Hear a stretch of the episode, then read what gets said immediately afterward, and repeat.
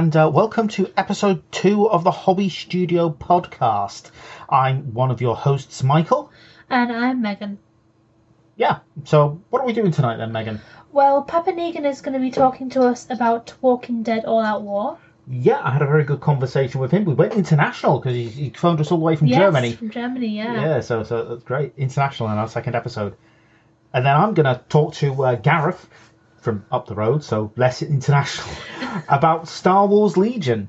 And then what we doing? Uh, then we're going to run through building um, how to build an army list for Age of Sigmar, um, using my Ironjawz that I've had for ages as a kind of example of how to do that. Yeah, you're a bit nervous about that, aren't you? Yeah, because um, I just I've never built an Age of Sigmar army list before. I kind of was gifted. You gifted me the Ironjawz, Mhm. and I just I really like the look of them, but I've never actually got around to building them. So. And, Yeah. and building the list for them and everything. So um, I don't quite know what to expect to do that. So That's perfectly cool. So, well, you know, that's what we're going to try and figure out for you. So, we're learning stuff together because I'm talking about two systems tonight with those guys. I've got no clue about either of them.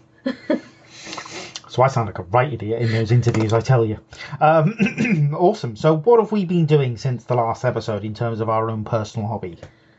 Well, I I have painted um, a, a lawn unit of Burner Boys hmm um, and started to paint.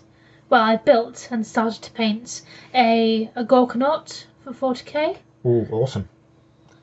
Uh, that's kind of cool. Um, yeah, and it's looking very nice so far. But you ha- it, it- it's sort of the bane of your existence at the minute, isn't it? It is it's it is the bane of my existence because you you've very much got us stuck into a a way of painting the the mechanical things of doing like a patchwork of different colours of metal Yeah. and um I I hate that. it would have been so much easier just to airbrush it one colour and go from there, but no, I am stuck painting layer upon layer of different colours and different pieces of surfaces.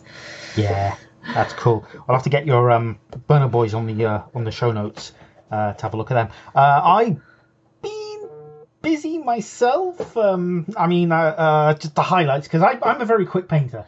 You are. Yeah, I'm a very quick painter. I painted some. I painted the uh, for um, Underworld. I painted some Ironjawz. So talking about Ironjawz tonight. I did a Morgok's Krushas for those. Uh, really nice to paint. I also painted for Bolt Action. I painted a German Heer Infantry Squad because we discussed Bolt Action last show with Dom, and it sort of got me thinking. You know, I've got a Bolt Action army. I need to get on with it. Got So you I started. yeah, I got me started. I got started. I also did some um, uh, Sicarian Rust Stalkers for uh, 40k. Uh, I built a ton of ships for Drop Fleet Commander, um, which I hope to talk about in a couple of weeks. Um, and. I did some um, I did some Custodes uh, for uh, Warhammer 40, 30k. Uh, well, Horus Heresy, um, amongst a few other bits and bobs. But that's pretty much what I've been up to. So So covering different hobbies. covering covering different games. Kind of what this podcast is supposed Yeah. to do. So uh, I tell you what, shall we? Um, what shall we crack on with uh, the first segment, which is uh, All Out War? Yes, we'll we'll move into that. Brilliant.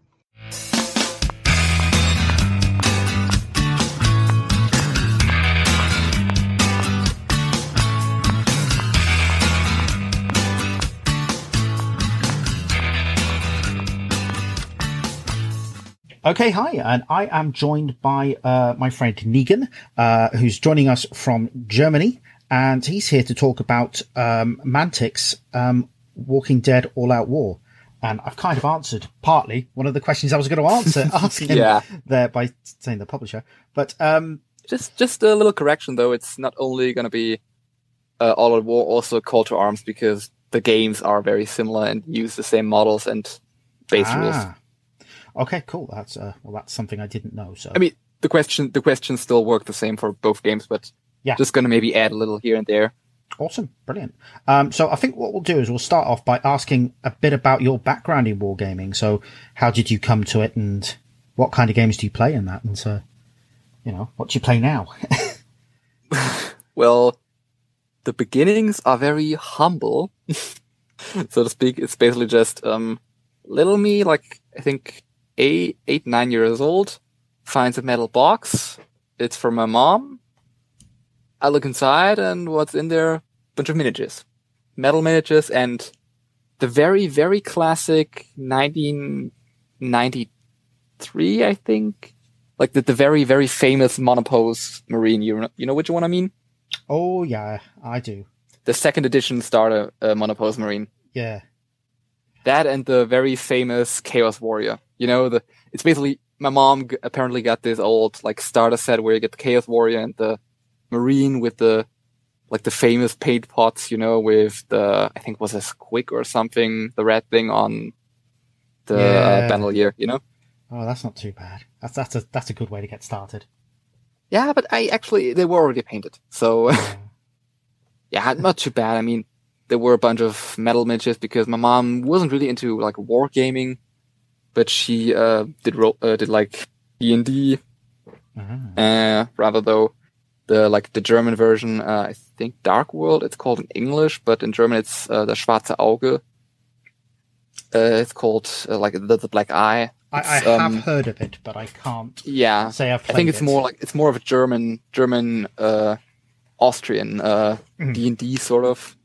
I think I think it's a bit it has a few cooler elements from what I know. Like for example, it is like a continuous storyline that's like gets expanded every month. You know, Hmm.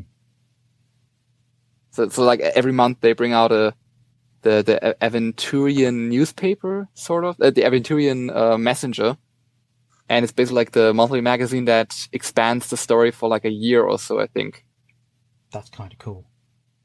yeah, it's it's been going for years already, and um, my mom told me like, even this evening actually, um, like she explained that when she played the dungeon master, like told them to not continue reading the Aventurian uh, Messenger because it could spoil the campaign because the campaigns usually revolve around certain times, and so you actually have to try to stick to continuity. Ah. So it's, it's like you have to read up a lot more when you start this game than when you start D and D, because D and D you can do anything basically, Yeah, pretty uh, much. like pre- pre-written campaigns. I think they, they still exist for the, uh, the the Black Eye, but if you want to make your own, um, it's usually meant to keep to the storyline, so you can't like um, introduce a character that's already dead in this timeline, you know. yeah. but yeah, so that's sort of how I got interested in the painting, at least. Um, just it was just curious, though I was more into Lego. But um, like the big breakthrough came at a like school school party, not party, like uh, like a day where you don't have school, but um, you have certain activities you can do, and Oh, yeah. one of the fa- fathers like brought the eighth edition starter set from Warhammer Fantasy, and kids could pick a Skaven or a High Elf and paint him. And that's what I did. I painted up a High Elf, and I even have it still on my table here. Currently trying to replicate the scheme on another one, exactly the same sculpt, just with uh, my current skills, because the, that one was a bit weak, so to speak. so just as a way to see how far you've come. Mm, basically. That's a good idea. And yeah, that's where I really got interested and maybe and asked my mother if I could maybe do that, get get it, get some models. And then we went like to the comics uh, to comic book store where she got some of her roleplay stuff. And she bought me uh, the a box of t- uh, of 10 sk- skeletons, you know, the the current sculpts. Oh, yeah, yeah. Kind of sad I kind of sad I didn't get the older sculpt because I think they would have been much easier to paint and build because they're like not as fragile. Yeah, probably. Uh, the detail. Yeah, and she got the herself. The detail comes with a cost of fragility. Yeah, and to be honest, I think the they had more character. They also, I mean, now uh, I think, uh, I think like ten years later, I actually got a hold of like a, a box of the old ones as a regiment. Oh, very nice. even with like fourth edition box. So yeah, it's, it's kind of funny. Like uh, I started with skeletons, and now I have exactly those I would have actually wanted in hindsight. Nice. But yeah, Uh, she got herself the the Skaven Doom wheel uh, because my mom like she doesn't she doesn't like the the game to play, but she really really loves Skaven. I even like made her the Vermin Lord painted up for her for her birthday a few years ago. oh, I think it was 2017. If and only- now this I was saying, if only my mother liked uh, Warhammer of some in, in some sort of form description. Yeah. But uh, yeah, that's sort of how I got started, just painting skeletons. Cool. But I didn't really get into playing.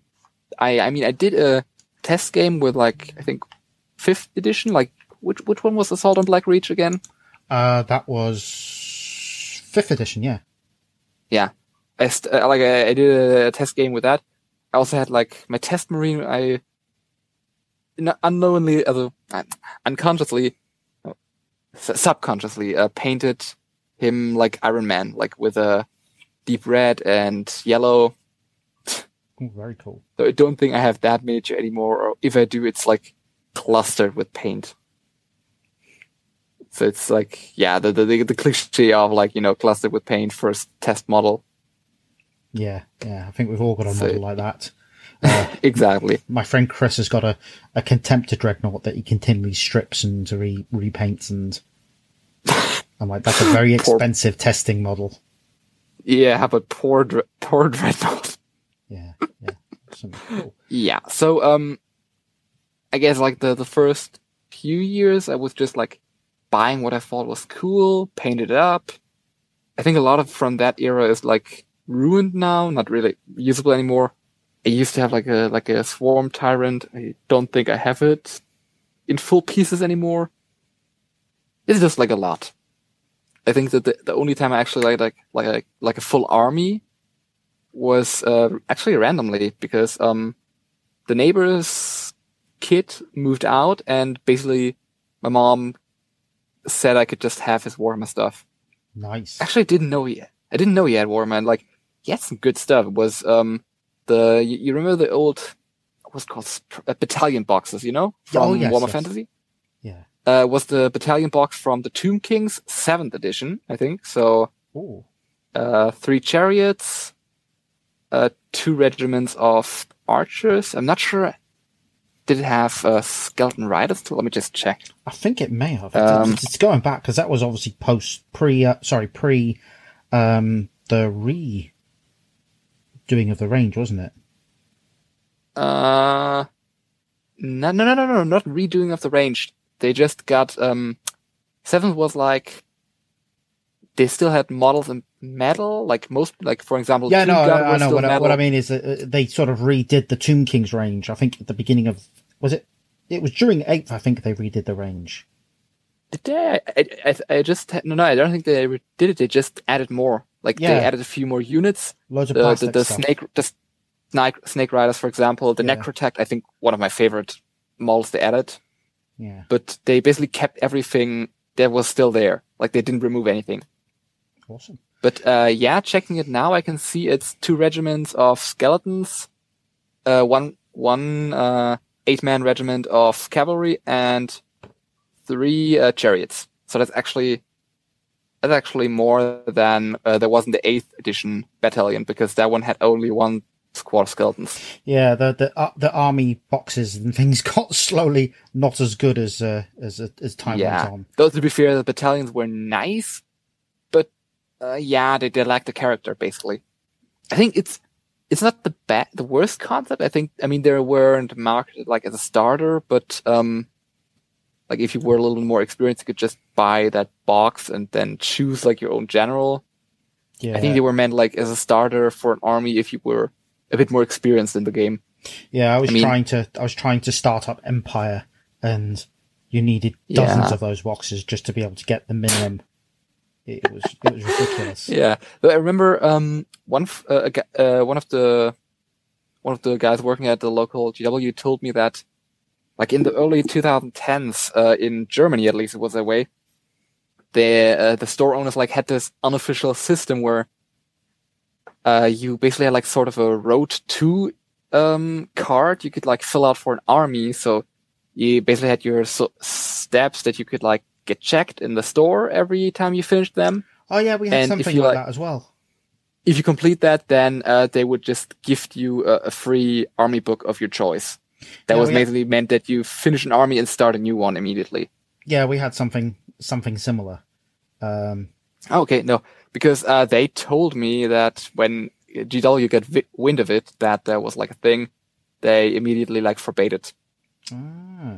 because it did end Yeah, so suddenly was- where we were. So Hmm? it did end quite suddenly where we were, and then it was never mentioned. Yeah, again, poss- so- possibly someone talked and they got wind of it. Yeah, yeah. Um, But yeah, so that was a thing, and I also got Battle for Skull Pass Oh yes, that in, was a good. in the a good the whole bash, and a bunch of dark elves um, characters. So was a lot of stuff actually. Sadly, I don't have the dwarves anymore from Battle for Skull Pass because, yeah, I gifted them to a friend when I moved away. Hmm. I kind of regret it now. Not not because I'm not like like I didn't want to give him something good, but like right now I'm sort of in the idea that I want to collect like every starter set from fantasy. and that kind of hinders my progress because I now have to get Skull Pass 2. I mean, it's not too bad. It just costs like 130 euros on eBay. So that's actually like a decent price for an almost like an over 10 year old set, you know? Yeah, thankfully, fantasy prices haven't gone stupidly high. Um, Um, nice. have you wa- have you watched any of the Tomb King prizes? Well, Tomb boy. yeah, but I, I think it's because they're more. They were less of them, whereas the starter sets, I think, were so many of them were made. Yeah, I mean, I've I mean- got a stupid big pile of. um Oh, I can't remember some of the high elf warriors that that, Hmm. that sort of went alongside the. Um, I think it was the Sea Masters or something. That one alongside. uh, the Sea Masters. I, oh, you mean the uh, the Draconian Guard? That could be it. Yeah, the guys with shields and big swords. Um, that went Uh, out with a Yeah, I think I know which one you mean. with a basic. Painting. Oh, you mean the- uh, wait, wait, wait. Um, basic painting sets. The only ones I remember are art uh, are archers, and then two versions with uh, spears. Uh, don't think might- they might ever had any spears. wa- They might have spears. Probably They've got like dragons probably one with. Yeah, yeah, yeah. That's the one from the eighth edition. I think that's exactly the one I painted like in the school. Yeah, I've got a, I've got a, I think I've got like twenty of those sprues somewhere. I keep meaning to put them Oh, on an old hammer thing and say, "Does anybody want these?" So I might, I might dig them out at some point in the next few days and see if anybody on the old hammer group wants them. I mean, I take them. Fair enough. I've got some stuff to send to you anyway. So, well, not stuff. I've Yeah, I've would got be- a book would be to fun, send I mean-? When when when Yeah, the mail I'm- calms down. Yeah, of course, of course. But like, I'm totally always interested. I mean, I've got like a bunch of the these spear guards and the um, also the ones with swords Mhm. uh, for free from uh, the manager of my local GW. I just asked her if like if she had one of those because I wanted to repaint it, and she just wa- asked me if I wanted a few more. Like, she, it didn't cost me anything. It was pretty nice. Yeah, my uh, my GW gave me a bunch of uh, Sigmar. Uh, what do you call them? Um, Stormcast Eternals and um, Yeah, uh, Primaris Intercessors when um, a few Christmases back. yeah, of was like, course. but I I mean, to be just- fair, these are like yeah. I just they're like wanted, cheap throwaways. yeah, I just wanted one of each to make a Christmas decoration with, and I just got handed a big, uh, a big Nice. pile. So yeah. So yeah, that's like the big pile I've got where I like had the first army, but um no I didn't play that either, you know? I haven't played one game of fantasy to this day. nice, but you like the models. Hmm? You love the models, though. I love the models and I do want to play, but um for one I have to learn a lot of stuff. I mean, that's Yeah. the reason why the the game system basically got cancelled because it was just too too, high of a bar for an entry. Yeah, Like you have to learn so much stuff for that. definitely, definitely. Anyway, so we're here today to talk about another game that's not made by GW. Mm-hmm. So we've already mentioned that we're talking about um, Walking Dead games from Mantic. So, in a nutshell, uh, how would you basically? What is it at its core? So you said there were two games. Mm-hmm. Yeah. So, Um, it's easy to describe. The All Out War was the first game, and then Call to Arms was uh, a bit more competitive play version of it. right. So it's both both are sort of skirmish games, Mhm.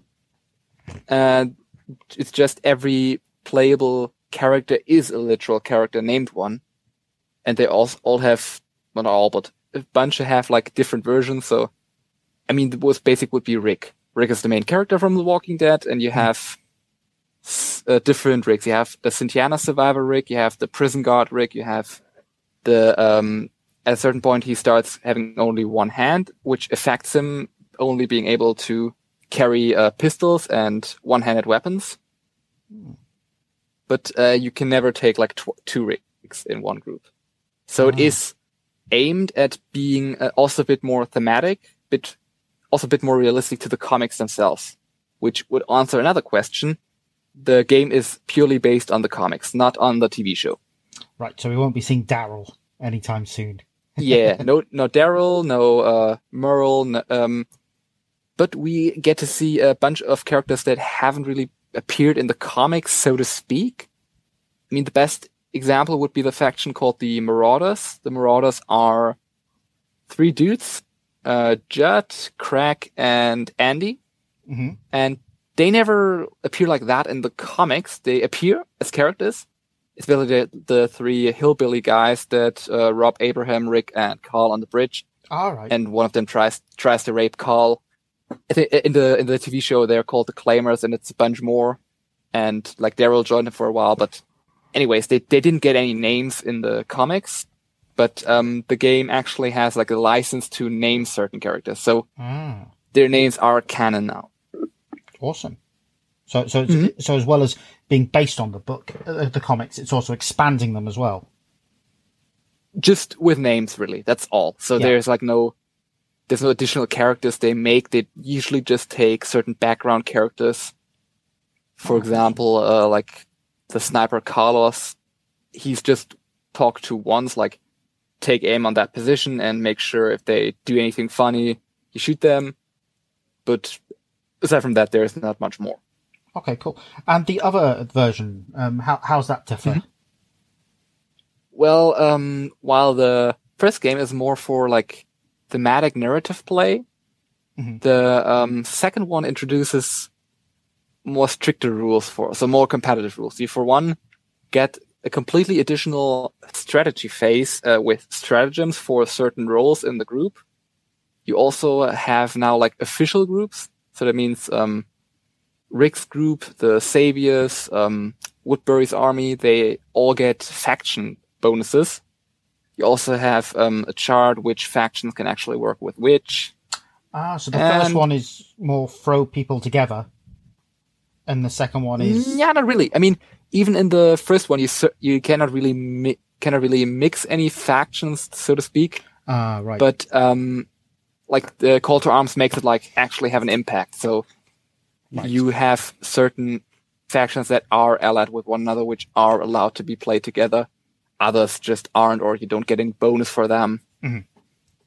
So yeah, that's Okay, that's the point. Okay, that makes sense. Cool. No. Um, right, awesome. Uh, okay, and um, so oh, so it's based on the comics, not the TV series. Um, Mm-hmm. So I mean, I suppose that's good because the comics in themselves are a, a fantastic world. I mean, oh, indeed they are. th- there's so much in there that that Oh, they haven't even Um, touched. one point. One point. Sorry. I forgot to say. Um, since you know the Telltale games, Uh, Telltale game. Yes, yes. uh, since they are canonically part of the comic world as well, uh, since they had appearance of Michonne, uh, Jesus, um, Herschel, which are based on the comics, Mhm. uh, they also have at least right now two characters from the co- uh, from the games, Ah, Clementine and Lee, but they have teased that there will be uh, at least like one or two expansions uh, regarding the Telltale characters as well. Awesome. So we have a chance of seeing uh, characters like Javier, um, uh, our our favorite Kenny, for example. Though um, it's going to be a question how they're going to introduce them because it was mentioned like expansion, so it could either be waves or like literal expansion. But I'm gonna talk about that later. Okay. Yeah, cool, cool. Um, right. So, I mean, I guess the, the, the one of the questions that I'd like to sort of uh, ask is, what would you say is the best way to actually get started in the game? Like, is there a, a, a starter set or is there a particular? Because I've noticed you've got Uh, yeah. Here Comes Negan Yeah. and All Out War starter, and it's like so. Oh, um, that mention. Um, Here's Negan is not a starter to All Out War. Here's Negan is uh, an, a boxed game in itself. It does use certain uh, gameplay mechanics from All Out War, but as a few more. For example, your characters cannot really die unless they're bitten. Ah, Uh, they just like go numb and they can recover the last point every now and again until they're bitten and turned into zombies. awesome. You also have an autonomous player, Negan, which beats you up if you don't do your job right. Mhm. Uh, let me just drink something. Sorry. That's all right. gets- You, you- get used to this when you do podcasts. You you you, you Yeah. lose your. I, I've never done it before, so yeah, I've never done one before. Um, but yeah, here's Negan is not really like a start. It's okay if you want the miniatures, or if you want like a like So- the, the the paper the paper board for um, Ah. some inside skirmish. You can actually combine certain mechanics from the game. For example, you get um, walker horde tokens, which are basically just a, a walker on the chip, but it's always only if you're out of sight. So there are walls marked in the game board, and if you see a token, you turn it around, and it has uh, one of the three colored dice on it, and the amount of like i- ice. How do you call that? Uh, what do you call it on the dice? The the point, the dots. Uh, I suppose just the the numbers really. Okay, The yeah, yeah. Depending on what number you roll with that certain dice, Yeah. that many walkers will then appear in the hallway. For Yeah, because I have seen it uses custom dice, doesn't it? So Mhm, exactly. It uses uh, a bunch of dice, but yeah. But back to the topic of how to get started. I'd say the core box is um, quite a good start to the game. Mhm. It comes with five survivors. Um, wait, not no, not five. Not uh, I think six actually. Yeah, six. Like um, four uh, of the scavengers, which is like a no-name faction, if you want to say it like that. Like Yeah. they only appear to be shut up and cause uh, a certain issue in the comics. And on the board game, they reflect that as well. They're horrible. I can tell you that. Mhm. But um, they're pitted up against uh, Rick and Carl, which are both the cards of the Cynthiana survivors, meaning Rick still has his hands, which is a bit weird because the scavengers appear way later in the comics where Rick already lost his hand. right. But I guess I mean the the starter box doesn't really have anything narrative to speak of. But uh, yeah, it's a good start. I mean, I picked it up uh, like in 2016. Honestly, no, not because I liked um, The Walking Dead. I just want like, I'm sorry, like something else to paint. Actually, it was zombies, so Yeah. it was nice. because the, the models do look really nice. And yeah, think- though they, though if you want to like, if you want to paint it, just be warned they are a bit smooth. You know what I mean? Like the the faces, they don't have like the sharp details of GW. So Yeah. Wash, for example, is not going to give as much detail. So you have to work with a lot of layering to get uh, the proper details. But it it's possible. It's not un- So- it's so- not so like impossible to do. so it's like saying, you know, maybe 10, 15 years ago GW stuff.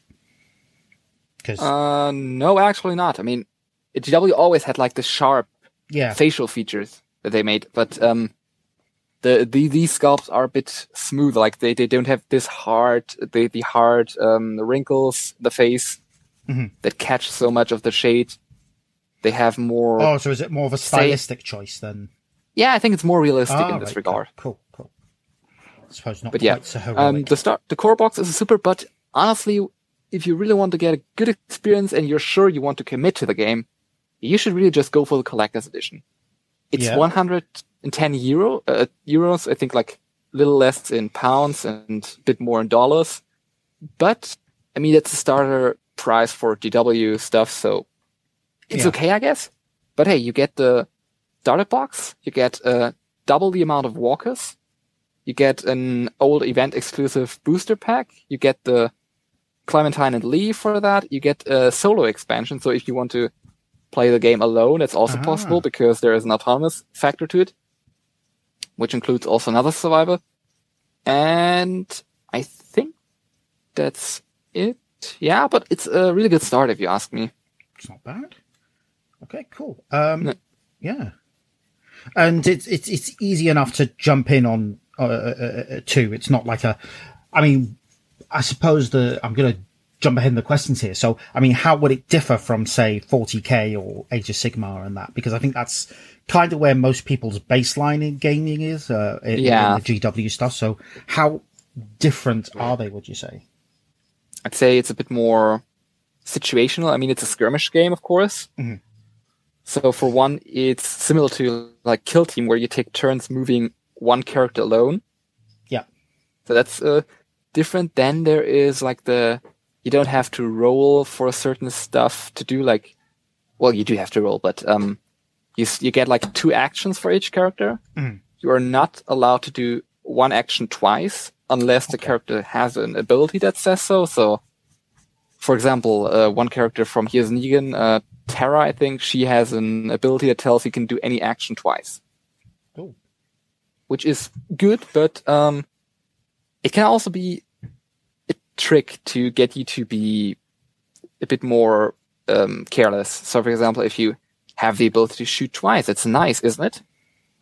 Yeah, but then you're not getting into cover. I don't know the game, so I'm just sort No, of. no, uh, but like just just saying, t- shooting twice instead of once sounds good, doesn't it? yeah, it does. But shooting uh, causes noise, mayhem, and attracts walkers. Ah, nice. Um, I've put- really, yeah, that's that's that's good. It really actually only is really good for running twice because it could cover great distances. Mhm. But uh, for that, you would be better off with a runner like Glenn because I think he has an ability that lets you run twice. But Nice. yeah, um, the difference would be this: you have actions and you have to coordinate properly because with every turn you do, the other the other player does one too. So you could uh, quickly have to change your strategy because suddenly he's in range to shoot you.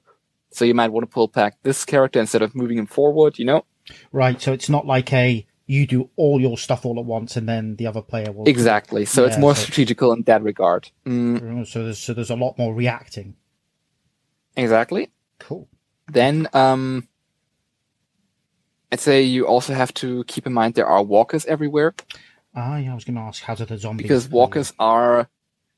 It's a big elephant in the room. The walkers are an autonomous faction that react certain ways, and Ah. you try want you want to avoid them at, be- at all your cost. You know, So so you're not playing against the the zombies. You're playing against other players. And the you zombies can play against Of, zombies as well. all right. So, That's the cool thing. You can play as one, as like a, as a team Mhm. against another team, but you can also just play as one character with other people as a group together, and Right. that you can do it against another group, or you can do it just against the walkers. Cool. So there's a lot of variety in play because so so the walkers are So- sort of in a lot of games. There's more like an environmental factor. As exactly. A, But if you choose certain mis- missions, for example, clean out, then you have to basically kill all the walkers. And there it gets a bit more. You can get more issues because walkers can be added up, so you can get new walkers while you play. Awesome. And can uh, and do the walkers have sort of? I- I've pl- I don't know if you've played Zombicide before, but uh, in that I have the game, but I haven't played it yet. All right, yeah, because uh, there are there are different types of walkers that have different sort of well zombies. So you might get I don't know. Mm, yeah, I know in the what you comics mean. you've got things like lurkers and.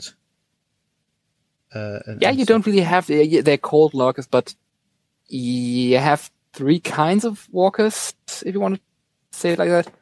Mhm. Uh, you have normal walkers, then you have the very rare armored walkers, which usually don't appear like wh- when you start the game, but if you have a character that wears armor, for example, Rick in his prison, most of the prison advisors actually, Mhm. they wear a, a riot gear, so they spawn as an armored walker, which always can withstand uh, one headshot in each turn. Right, so that would be like a prison guard that just got left. That, that, that yeah, or whatever. or mostly it's actually just um, a zombifi- zombified version of your character because that's a mechanic too. If you don't kill someone with a headshot, they're gonna return as a walker. Oh, that's cool. That's very cool. Mm-hmm. I like that. Um, Uh, and then there are lurkers too, but they don't get. Uh, they're not on a table actually.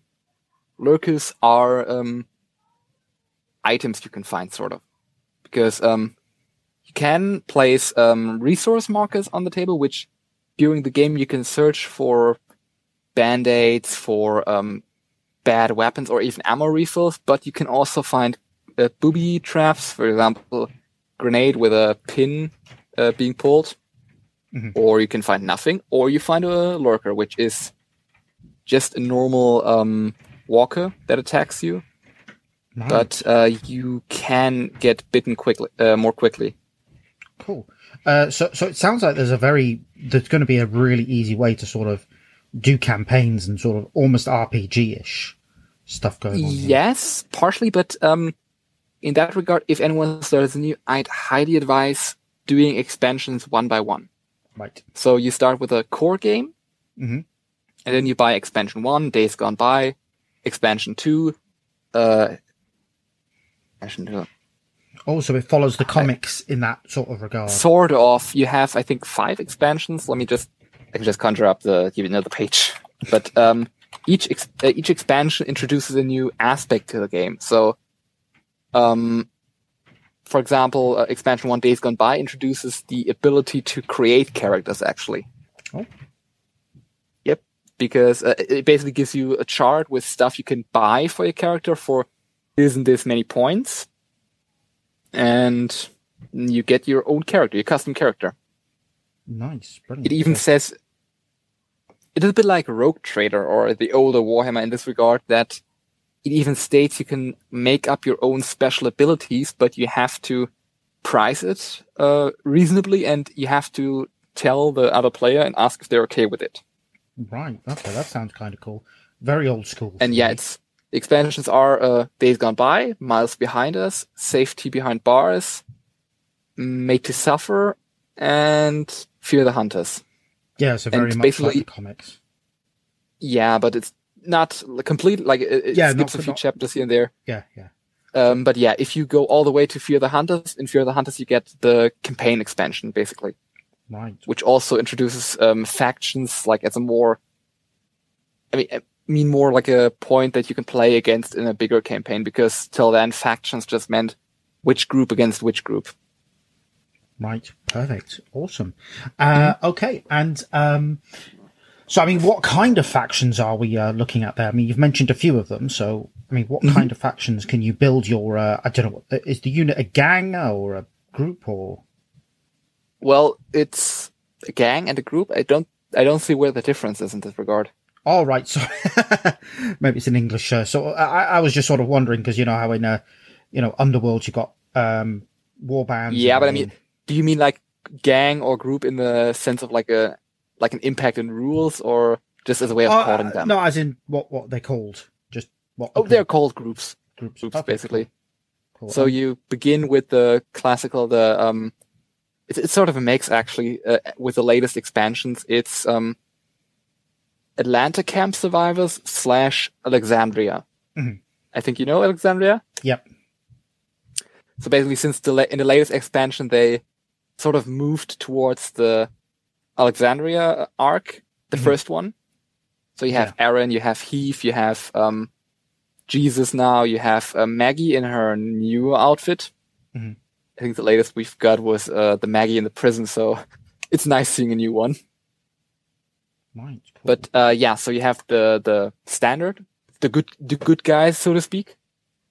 Then uh, the second you're introduced to are is Woodbury, of course, the Woodbury Army. Mhm. Though it is to mention that there is like a sub faction that only really comes up in um, Call to Arms, which is the Greene family, because you actually have a bit more to play with. So you have Lacey, you have Arnold, you have Yeah. Maggie, you have the, the the the twin sisters, you have Hershel. And they're an okay faction. They're just small and not the strongest, to be honest. So like a more of a narrative faction because Yeah, and it's a nice one since they have a lot of healing, actually. oh, very good. Cool. Mhm. No, that, that and that they cool. are, yeah. Then you meet the Woodbury army, which are, well, it's an army, literally. You get so many models for them. because they have. I think they they're the ones with the most unnamed named characters. So characters that only really get named with the game, Right. Awesome. and I can't really count how many it actually is. So they're a big a But- big faction. Exactly, and they pack like the most firepower of all the factions of the game because they actually have, at least in Call to Arms, they have access to a rocket launcher, Oh, very nice. mm, but only with one refill. So, Ah. eh, sad, but it's it's nice actually to have a rocket Ah. launcher. Oh, so when you say refills, is that is you have to reload the weapons and exactly, that's a mechanic that weapons, as soon as you hit an, as you get a headshot with your weapon, Mhm. because that's a thing on the dice that um, certain sides have a like an exclamation exclamation mark. No, uh, uh, well, it's a symbol that indicates a headshot. Right. Headshots are, as you can guess, to take out walkers because they don't die otherwise. Yeah. And if you kill some, if you off a character with a headshot, then that character is gone. So no reawakening. right? And yeah, but um, No, what I meant As is, soon do, as you do you hit- have to reload the? yeah, Oh, let me you were just about to. I'm on to explain it right now. So if you hit a headshot with a shooting weapon at least, Yeah. then you have to take an ammo check and you use Ah. uh the usually like the the 50-50 dice I would call it. It's a black die with a sheriff star on one like a three uh three sides and nothing on the other. So you check and if you get nothing, then the ammo is empty. Ah. You basically fired your last round. So if you get lucky, you might get unlucky. Exactly. And you can Ah. only use your weapon again if you have an ammo refill, which you can buy for points before the battle, or you Right. find in stashes. Ah, so that's what your resources are for. And for certain characters, uh, I think it's only marksmen, they can still do this check when they hit two uh, headshots in one go, but anyone else immediately fails their check. So two headshots and your weapon is definitely empty. Right. Okay. Cool. Uh, that's awesome. And rocket launcher, well, obviously he has one use only. right. So the rocket launcher is a very much a uh, use it and that's it done. Yeah, well, you can buy one refill unless you get like copy your refill card and make more of it. But yeah, uh, your rocket launcher is always empty after one shot. Even if you hit, even if you miss, you don't do any damage or anything. Although you will always sort of hit. You do, you don't have like to check if you hit and then to wound. You just shoot and you roll for damage and they roll for defense and everything you get over their defense you deal as damage yeah, it's it's a rather simple shooting mechanic, if you ask me. Yep. Okay. Cool. Uh, well, that Yeah. does sound pretty simple. Uh, so there's no comparing tables and No, no, no, no. There is not even in Call to Arms. The Call to Arms, I'd say, it takes what it takes the good simple parts of All Out War, and just adds a few more intricate parts like weapons, weapon effects, and character uh, character traits, just meaning a little more. But the shooting is the same actually. Fantastic. So, so you would, so, so would you say this is a, rea- sorry, reasonably easy game for beginners? Yeah, I'd say so. But you should pick out uh, pick up All Out War first, and I mean you have to because um, Call to Arms is only available as a booklet, and well, you can buy the rules as a booklet, and you have to actually buy separate cards. But they started making it easier by releasing like a, a faction pack for a few factions already. Like you have the Whisperers, the Woodbury Army, Rick's group. Um, the prison inmates they count as a separate group Okay, cool. and uh, let me uh, the saviors also have a group have a faction group Fantastic. Um, so, in terms of, because obviously I think a lot of us love the painting aspect of it. So, what would you say is your favourite model to paint? Uh, the, the, uh, in terms it's of a hard sculpting, choice actually in terms of sculpting wise and painting wise, what would you say is your favourite i'd model? say i'd say negan is my favorite Negan. i mean obviously but um like him because i think he has the most different sculpts in the whole game from all the characters Ah, so he's got a lot of alternatives. yeah he get well he get he gets um you have one that was a kickstarter exclusive i actually got that when i bought, the core box Mhm. So that's what uh like one from my favorite image panel where he basically uh holds up like a grenade uh with the with Lucille over his back, and basically shouts to them that they're gonna f- them up. It's just it's a really cool shot if you ask me. That was like the first Negan they got. hmm Then they uh, released uh, in Wave Two. They released a booster pack with him, Mhm. where he's uh, basically just mid swing with Lucille. Was pretty cool too. Um, then you got the here's Negan, Negan, which is one actually without his leather jacket. Uh, my least favorite, if you ask me. Mhm. But he's basically just holding up Lucille. And then my very favorite, which sadly you can't get officially anymore, it's um Eeny Meeny Moony. Ne- Eeny Meeny Moony? Is that the it Miney. Uh, Eeny, meeny, miny. Yeah. Yeah, Eeny Meeny Miny Moan Oh, uh. Negan because they released um they released three uh limited edition things. Uh, first one was Governor was Michonne, and the second was uh the Eeny Meeny Miny Mo, scene basically. So Mhm. you got uh, a big scenic base and with a Negan that basically is pointing at someone with Lucille, and you actually have sculpts for uh, kneeling Glenn, Soph- uh, S- Sophia, uh, Sophia, um, uh, Carl, Rick, you know, the whole gang that basically got chosen to let's see who I bet who whose head I bash in. Awesome. So yeah, that's I'd say he has the best sculpts, except for of course that he is Negan because I don't know, Negan is not Negan without his jacket. Yeah.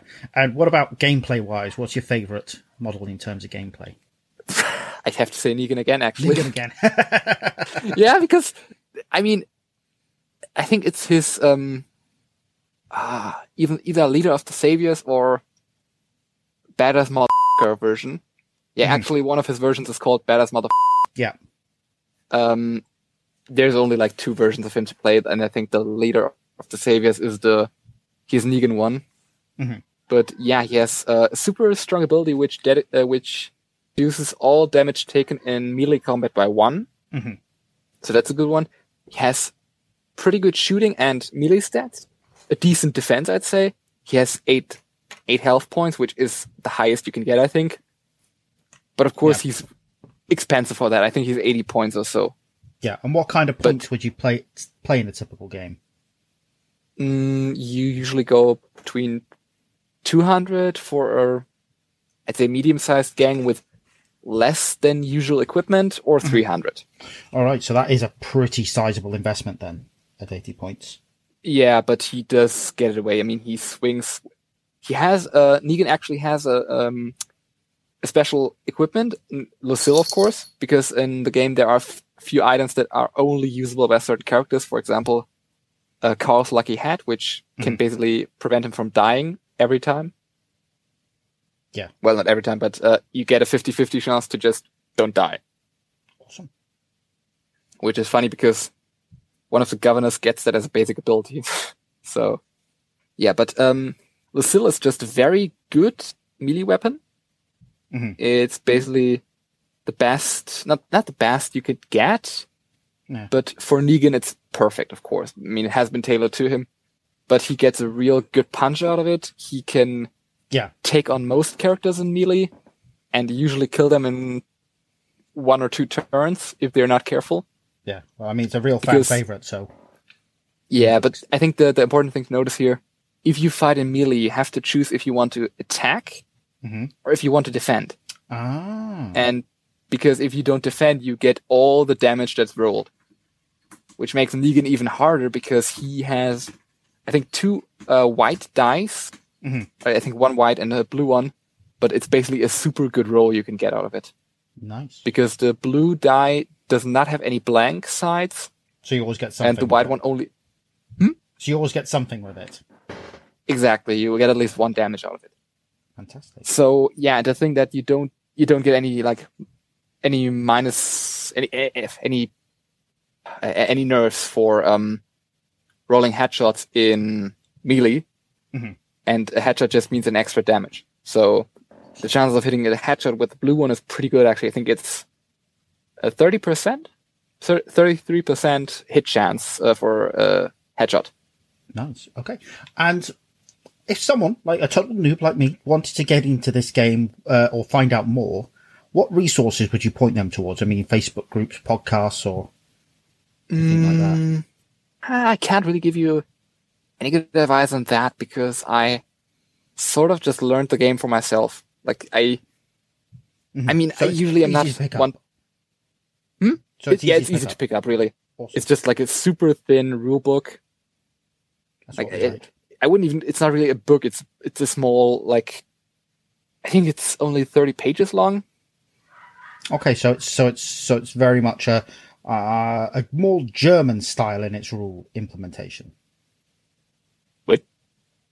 Sorry, uh, uh, I'm a avid board gamer, so a lot of uh, when we refer to German style is sort of light on rules but heavy on theme, as it were. Yeah, I'd say so. Yeah. I mean, yeah. I mean, it would add up if you buy all the expansions with because each one has uh, different new rules. For example, as I said, Days Gone By has the character creation, but also rules for burning enemies and burning uh, terra- terrain.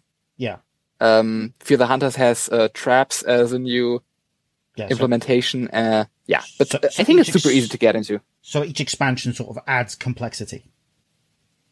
Exactly. So if you find a level you're comfortable with, you can just sort of stay there if you were wanted to. You can, but uh, it's like totally worth it buying the expansions uh, just for the characters alone because each expansion has um, characters only in this expansion. Right. Perfect. Okay, awesome. Yeah. Uh, well, thank you for joining us, and we will obviously have to have you on again sometime. Uh, I think we've got. I, I think we'll definitely do something about Old Hammer, so I might definitely Yeah, that would be lovely. Grab you for that one. Um, but yeah, thanks very much for coming on, Negan. And if anybody wanted to see any of your painting work, uh, it's uh, Instagram, isn't it? What's the, Yeah. What, what's the uh, account? Is it? It's Papa Negan, isn't it? Yeah, Papa Point Negan. Right, I will put links to that in the show note. But thank you very much for joining us, and You're um, welcome. yeah, we'll uh, move on with the show.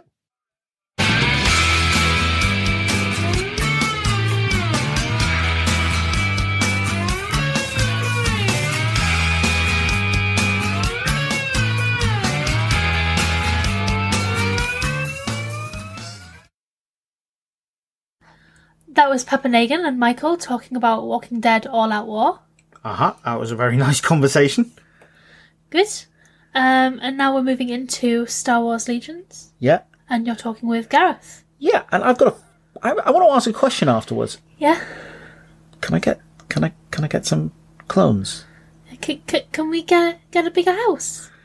Yeah, I gotta get. I gotta downsize some armies first. Yeah. Really.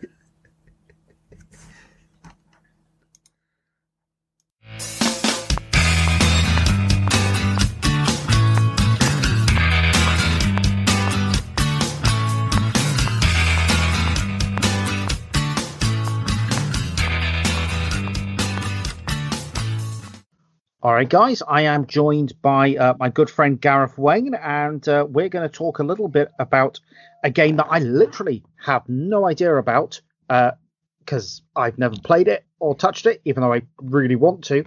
Um, Star Wars Legions. Um, you know, it's Star Wars, so who, who wouldn't love it? Um, so, yeah, so what we'll do is we'll start with what we do with all of our guests when they come on for the first time. Um, can you tell us a bit about your background in gaming? How did you get into it, and what do you play now?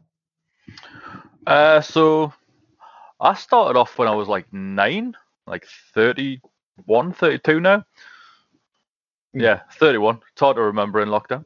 Yeah, I know. It's, but um, no, it was uh, in Newcastle, the Games Workshop that used to be down from where the gate is now. I don't know how often you've been round lately. oh yeah, yeah, no, no, it's, it's uh, yeah, it was, you with you know big- the which the one I mean? Yeah, with the big um, gaming room upstairs.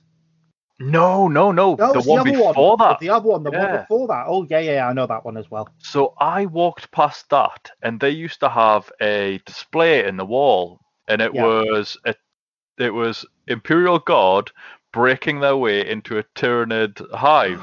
Oh, I remember that one. yeah, and it looked like um, an ant farm. It was Yeah. amazing. I literally saw that, got so excited, like nine years old, and had me uh, mum like dragged in there and had a look and everything. And then I was like, oh, this is really awesome. I love this stuff. I had to go with the painting and you know the the usual. Because they always get you down for the the the, the painting and the little bit of playing. Mhm. And I had to go with that. And as they were like showing you around and explain what it was, it's like, oh, it's Warhammer 40,000, it's this, that, and the other. And then I saw two people playing on a, another table and they were playing fantasy. I was like, what are they doing? Uh, they're, they're, they're, they're, they're playing Warhammer Fantasy. It's the other game we played. You know, trying to down, obviously trying to downplay it, while like the sickest Metallica album in the world is playing over the speakers. Um, and I was like, that looks like Total Shogun Total War, the first one that I'd like literally just played. Uh, So I went over, and that's that was that was basically me hooked into the hobby. There, I went. Oh, I got the got so excited. I got the uh, starter set, the um, be the orcs and goblins and empire one, Mhm. and uh, yeah, that was me hooked. Got into that. Played fantasy until I was like mid-teens, then dropped out the hobby because uh, you know girls and drink Yep. came back in me uh, me late teens, early twenties for a bit and got into 40k, uh, and then just dabbled a bit until um, until I work, went to work for GW a bit, oh, and I've been I've been stuck in it ever since then. Obviously, don't work GW uh, now, No. but uh, no, staying with it. Awesome. Uh, that's fantastic. And what type of games do you play at the mi- at the minute?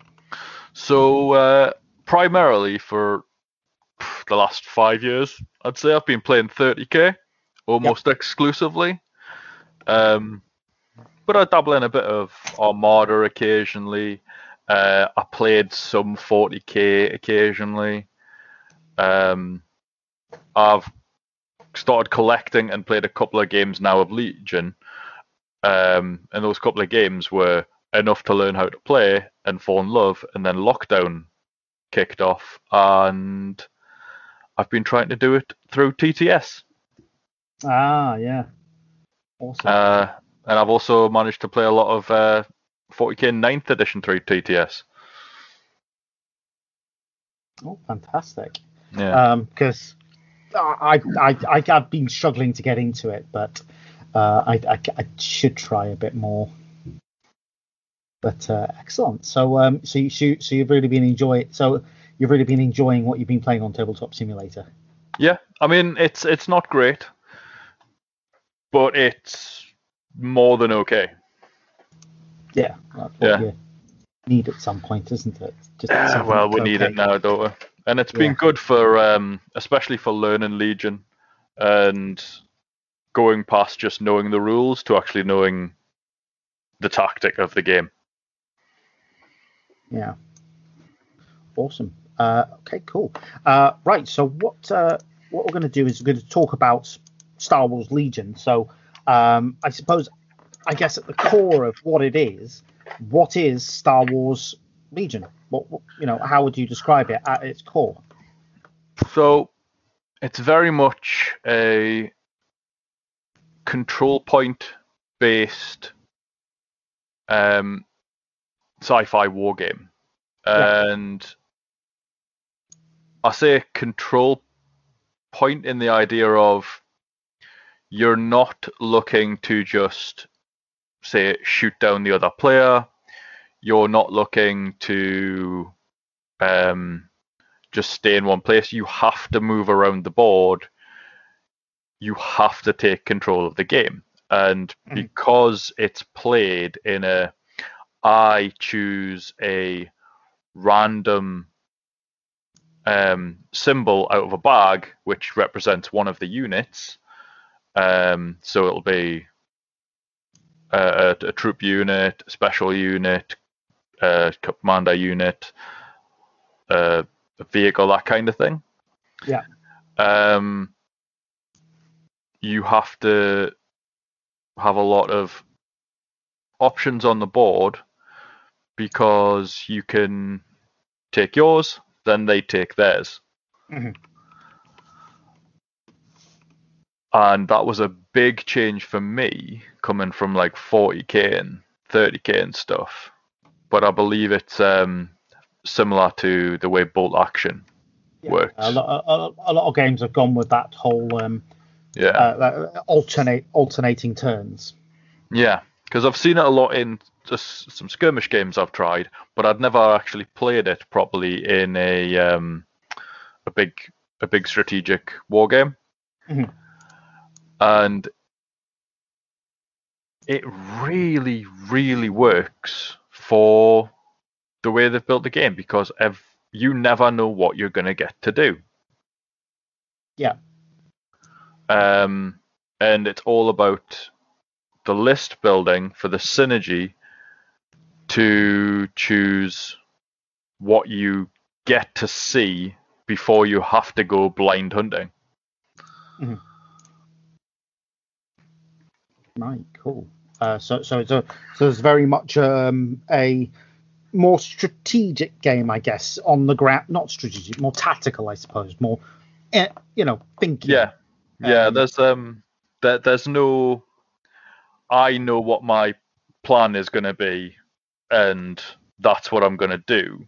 That I'm Yeah. used to from like 30k or 40k or um, even a lot of other games like that, because you don't actually get to choose. Yeah, because it could Yep. change any moment. Yeah, you've got a very limited amount of ways to specify what kind of unit you're going to use. Mhm. And if you just if if you put down say um a couple of specials and stuff and vehicles, you could try and before the game turn um assign an order to them so that you'll be able to just choose to use them whenever you want but you might not have but you probably won't have enough to get all of them Yeah, um i i, I really enjoy it it's Awesome. that air of mystery you don't usually get in a war game yeah. And I guess sometimes you need that little bit of mystery just to to Yeah. make it. You know, I suppose i- in a way you've got to react more. You're you're, you're thinking. Yeah because the rules are very tightly written and they are Mhm. not complicated in the slightest Yeah. so that extra level of um, tactical thinking to be like i can't put myself in a position where i'm going to have to do things that i don't want to Mhm. is really fun I suppose that's what you need, isn't it? yeah Times you need you need that bit of thinking and um, unpredictability to sort of really mix things up a bit. Yeah, it's um, it's quite fun in the way of you're not just playing against your opponent; you're playing against your own preconceived idea of how the mission will go. So you can't really just, as you say, you can't really. I'm doing this is how I'm doing my turn Yeah, because your opponent could do something that make it, that sort of rips up your whole plan, and you're like, oh, wait a minute. yeah, like quite easily. Um, you can start off your turn saying, "Oh, well, that's fine. I've um already through my um, commander decided that these two units are definitely going to be able to act whenever I want to, and the rest are going to be pulled from the bag. Mhm. That's great, but it's only two units, and you'll have like nine. Yeah, Um, it doesn't. It, it it does mean you have to have a certain level of board control because it even has a morale uh, option, which you have to be in a certain range of a commander to use their morale, because everyone Ah. else has like morale, you know, a morale of one. So if you, because there's a lot of tokens in the game, Mhm. um, much like Fantasy Flight's other games. Yeah. And say you get two pinning tokens, um, you then are more than your uh, morale, you double your morale, you start to run away. oh, Uh, now you could use your commanders, which are, I love Vader for it. Like, you know, I love Empire. love to play Vader, and he's basically got no morale thing, so he never he's never scared of anything. So if you're within a certain range of him, your unit is never scared of anything because who who you're more f- afraid of getting shot maybe or having Vader just reach out and squeeze your neck until you're dead.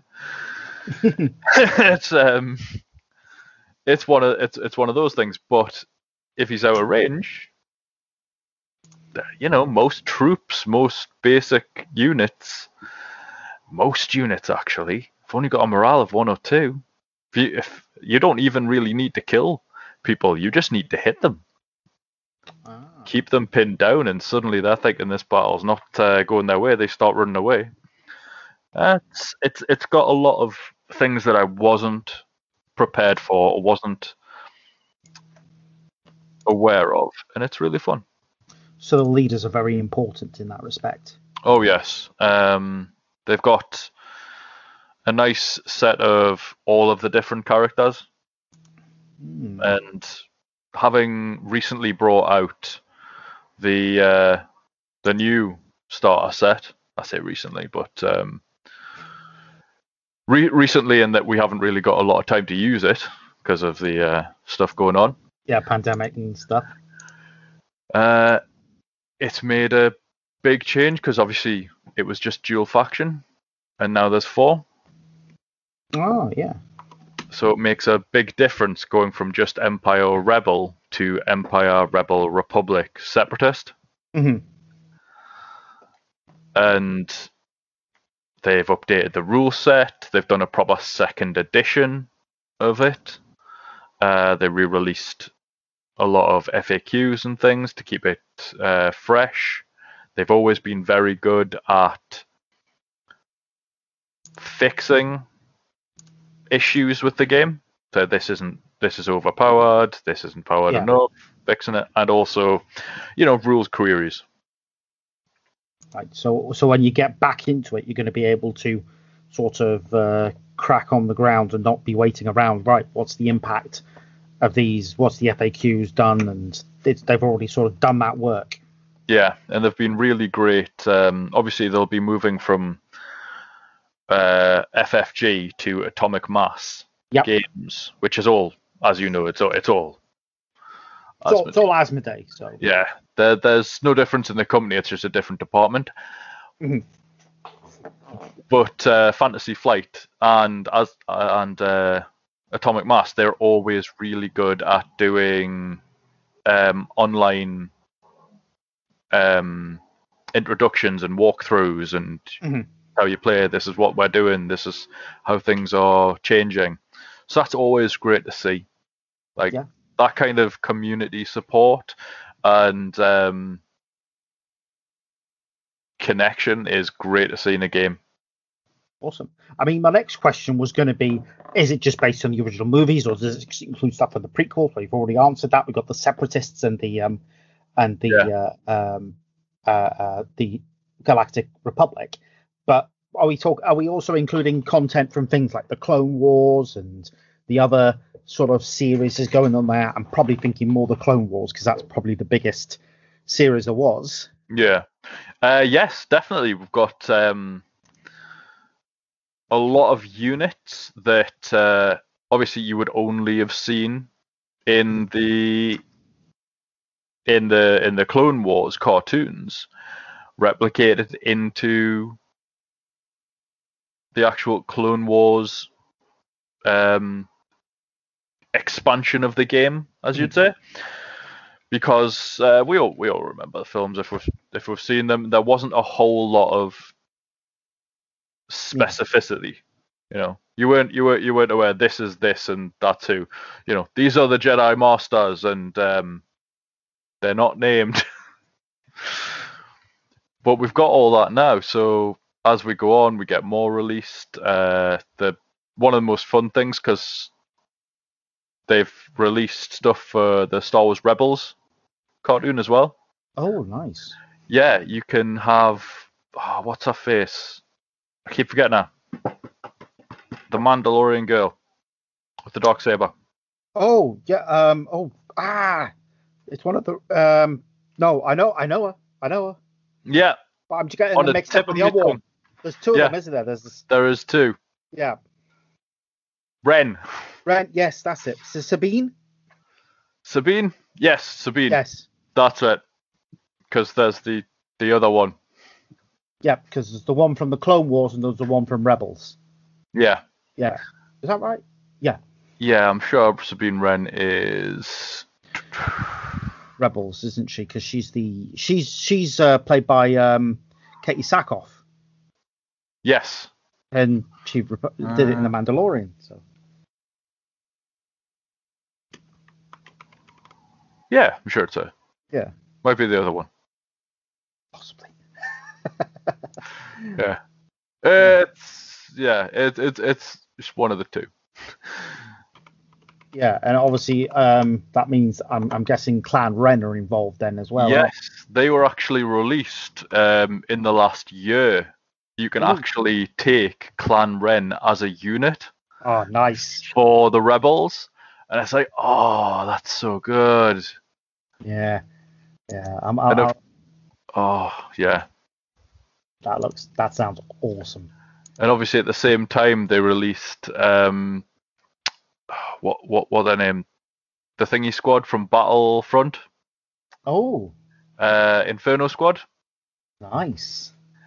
So so that was the Imperial release to go with it, just bringing in the games. Uh, it's the amount of expanded lore. It's all the new lore, obviously. They're not going into the any of the um, the old uh, retcon stuff, but Yeah. all of the new approved by Disney. Um, they're quite happy to expand into any of it, which is great because the amount of stuff you can get. Like they've they've released the Arc Troopers for the Republic, Oh, very nice. so you get jetpack clones. Oh, brilliant! That's that's. t- I must admit, Rep- uh, uh, uh, Repu- um, Republic or the Clone Troopers is, is the thing that's probably tempting me most. Yeah, they've got that stormtrooper look, but also you get to take Jedi, and ah, Yeah. yeah, it's really exciting. I, I must admit, I am a very much an Empire man. I know they're the bad guys, but I just love Tie Fighters. I love Stormtroopers. They're Yeah, they are the way. Like when I saw that you could take the snow troopers, I was just like, oh yes. I tell you what will get me though, Shore Troopers, because I love them. Oh, they've got them. Oh, Yeah, oh, you're gonna you get you're They're- gonna get let- killed. literally you can take shore troopers with uh the the dark troop is it the dark troopers uh, Uh, Death Troopers. the death troopers yeah the you can take the shore troopers and the death troopers and um you could take the character from rogue one Uh, also Ornick. Oh, also- yes oh, yes. I can never remember his name. yeah Oh, that guy krennic krennic that Director one Krennic. Yes, you can take Oh. Krennic with them, and they get special rules for being with him. So they've got all that all that synergy that's built into them. And I mean, one of the first purchases I got was an A- ATST. Oh yeah, yeah, yeah. Like Oh. I was just like I, I, hadn't I hadn't even played the game. I was just I need an ATST. Well, I mean, if you're uh, if you watch The Mandalorian, it's just like that. Oh yes, That was just fantastic. And that, of course, after seeing that, you sort of realize in retrospect how absolutely brutal and manic and terrifying are Ewoks. Yeah, it does make you look back and go, how did that happen? what are these guys doing in their lives that they were able to, I mean, kill the stormtroopers, sure, but they were breaking the ATSTs with logs. Yeah, it's just, It's just what? yeah, Ewoks would not like to face them. Oh, I know. Have you played Battlefront? I, yes, Yeah, I have. I I got into that when it came out on um when it came out on Epic for free. Give a go Yeah. at that. Ewoks and that are horrific, and I'm like, oh, that is that is probably what they're going to be like in Legion when they re- when they Yeah. eventually release them. Yeah, I've also got it in um, Epic as well because that was a great release. That. Oh yeah, Okay, awesome. Um, so r- r- I mean, next question would be, how would you get into it? I mean, is there a um, is there a starter set? So there is technically two starter sets. Ah. Um, there's the original core Legion set, which was when it was still the dual faction. So you've got the Empire and you've got the Rebels. You get Luke, you get Vader, you get some Rebel troopers, you get um, some Stormtroopers, you get some speeder bikes, and you get a little um, is the ATRT, Mhm. the little the little one man chicken walker. Oh yeah. Yeah, and that's it's pretty good. It's pretty cheap. But when they started uh, Clone Wars, they released a full Clone Wars version two expansion, Ah. and obviously it has the up- it'll have the updated rules. Uh, and that one is the Separatists and the Republic, with Hmm.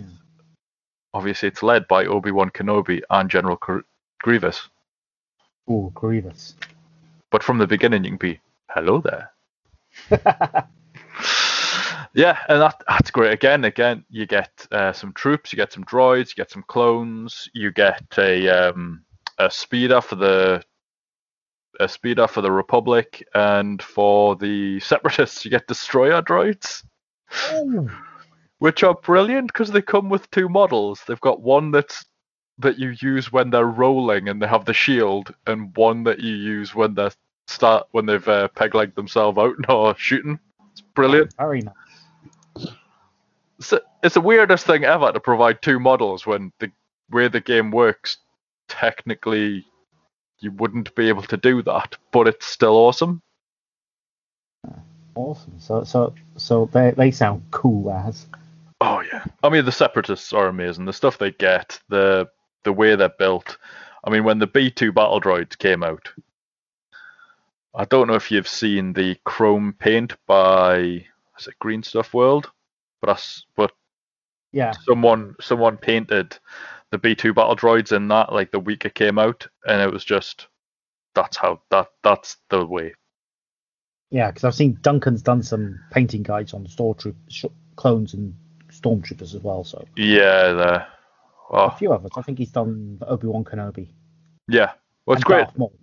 It's great to see the stuff that he's doing now Mm. Oh, definitely. because it's obviously he's always been a decent painter, but it's not the painting; it's the explanations. He's a very good teacher. As, if as I say to, to- uh, as I say to everyone, if you want to win a golden demon, there are other people who will tell you to do that.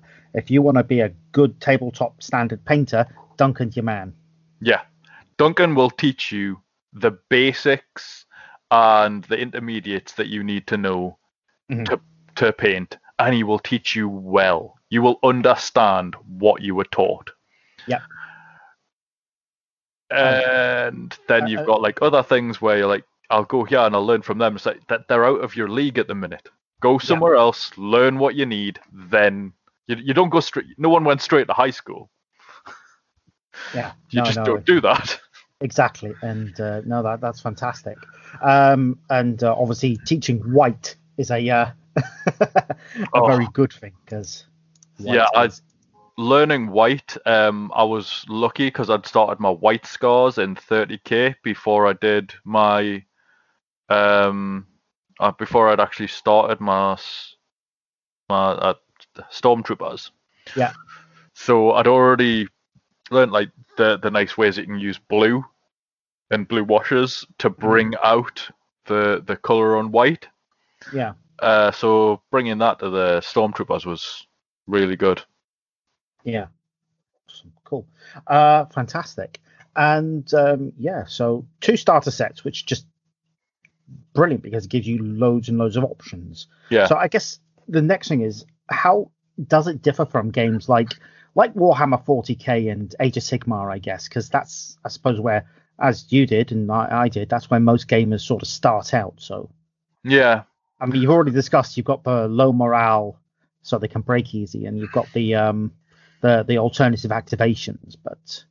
Um, is it like a, a bit like X-wing as well, where you've got all the cards and Yes, exactly. You've got so you've got like a as people playing 40k and Age of Sigmar will be used to, they've got like the data sheet.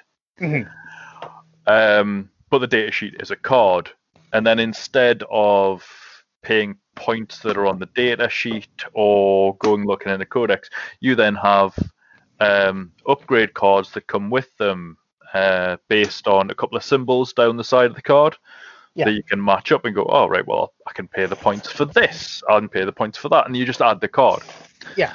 Um, which unfortunately means like it does put the slight downer on the fact that you would need to buy generally things that you don't particularly want for just one army to get all the cards.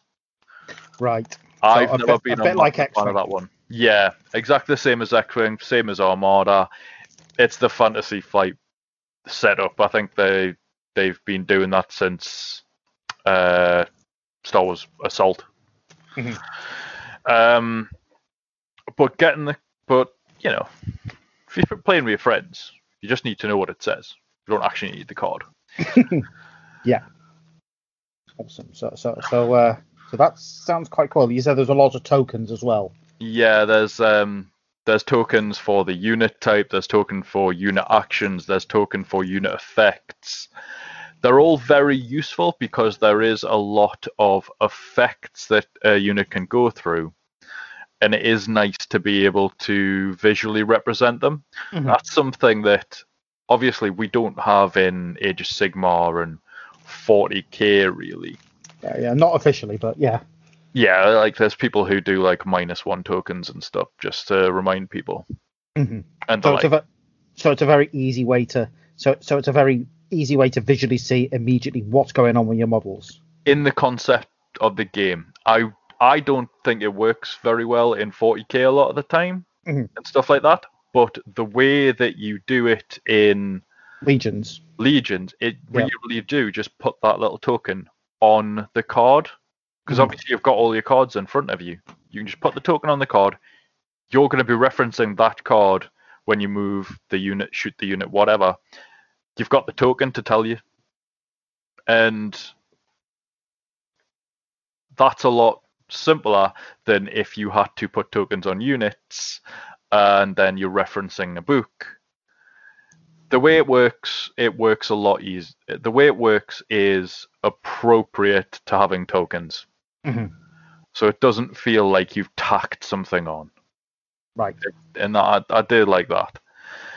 Um, the the way the way that it does the you go I go, um, that you know, is unusual for those of us who play 40k and Age of Sigmar that was a big change for me. Like I think I said it earlier, but I was very. It took me a while to to really get it and be like, Yeah. okay, yeah, because it does cut out a lot of Alpha Strike um, options, Mhm. but it also means you're keeping your opponent guessing for a lot longer, and that can lead to the same sort of issue where you can keep your opponent guessing for so long that they've expended their heavy stuff or they've moved their heavy stuff to get a pos- better position and then you can then you can just use your heavy stuff i don't know which one's better but i Mm. do think it works for the game system Yeah. Cool. Um, awesome. So, I mean, that's obviously each system has its own benefits and advantages Yeah. and of it. So, because fantastic. So- obviously in like 40k and stuff you your, your movements and things like that are all varied now in Age of Sigmar i think you are as well i don't play Yeah. it as much but uh, i'm sure it was but in legion everyone's just got a number on their card one two or three you move the leader that far and then you place the other models in a coherency around them. Mhm. So you're not moving the whole unit, so it makes a lot of difference to um, uh, movement placement because that model doesn't have to move uh, six inches or anything. It could move like 12 as long as the leader only moves the range one or range two. Mm. and uh, it's got a bit of the old 40k and 30k unit facing. Um, because the way the rangefinder works is it's one of those propri- proprietary uh, bendy things. Mhm. So you place it at the front of the unit, like X-wing and um, uh, Armada, and you direct it to where you want to end up. Then you pull the unit up and click it to the end and remove the rangefinder. So again, you need to be aware of facings, which is something I'm I was happy to see. Yeah. Awesome. Uh, yeah. Uh, so, what what would you say your your favorite models? I mean, be that in terms of sculpting or in gameplay. Hmm. So favorite models in if I was going to go sculpting, as you Mhm. said earlier, the shore troopers Yeah. Awesome. because they do look like they do in the film. They are almost perfect representations of what you would expect from Rogue One, and I love that film. Oh yeah, it was a good film. It was amazing. Uh, as for gameplay, Vader. Yeah. Just because Vader plays the way you would you would expect Vader to play. Awesome. Vader has the ability to kill one of his own soldiers to make them take an extra action. Mm. He's fearless. He's amazing in combat. He's got the ability to throw his lightsaber. He, he is everything you ever want. Now, the original model that came out uh, is okay, but it was in soft plastic, so Mhm. you know it looks great, and I like the one I did, and I've painted up. But from too long of sitting there, the lightsaber now gets very droopy, Ah. so it looks like he's gone a bit floppy. they have got another one, um, a one that was released as an operative, which is like a, a second line character. Mhm. Um, so I'm gonna I'm gonna pick that one up, and hopefully that's um, made out of the tougher plastic that they make things out of now, which is close to what people who play GW games will be used to. Yeah. So, so it's a more hard PVA than. Yeah, it's the it's the stuff that you would use plastic glue on, because the original stuff it's super glue that you want. Ah. It's, it is it is not melty. It'll just it's just surprisingly soft. So they've sort of realised where they've gone wrong and Yeah. made it change. which was really good because when the new stuff came out in the Clone Wars, Mhm. it was the original uh, set of clones that came out. They were still in the soft plastic, Mhm. but the droids are all on sprue, Ah. So that they went in the hard plastic, and they've just transitioned everything. Awesome. So the core sets are like they're still the soft plastic, but Yeah, other than the droids and the Yeah. Clone Wars uh, core set. cool. Okay, so um, what would you suggest for a total noob like me to find out more about the game? Because I'm very interested now that I can get Shore Troopers. Yeah. So, personally, Mhm. I read up on it a lot on the internet, like we usually do. But what really worked for me is uh, battle reports on YouTube. Mhm. And one person in particular does the best content. Mhm. And I'm talking all of the content, um, from model releases to actual games. okay. Uh, do you want the name? Yeah, absolutely. Yeah. So it's it's Crabbok, Mhm. and I don't know if you'll have seen them before, but they do all of the Fantasy Flight stuff. Oh yes, yes. I think I know who you mean now. I will put a Yeah. link in the show notes. So Yeah, C R A B B O K. But almost anything you want to know about Legion, or if you want to see uh, learn to play, uh, how and how units play it once you've advanced into actually playing yourself, yeah, he's perfect for it. awesome. Perfect. That's what we, that's what we want. Awesome.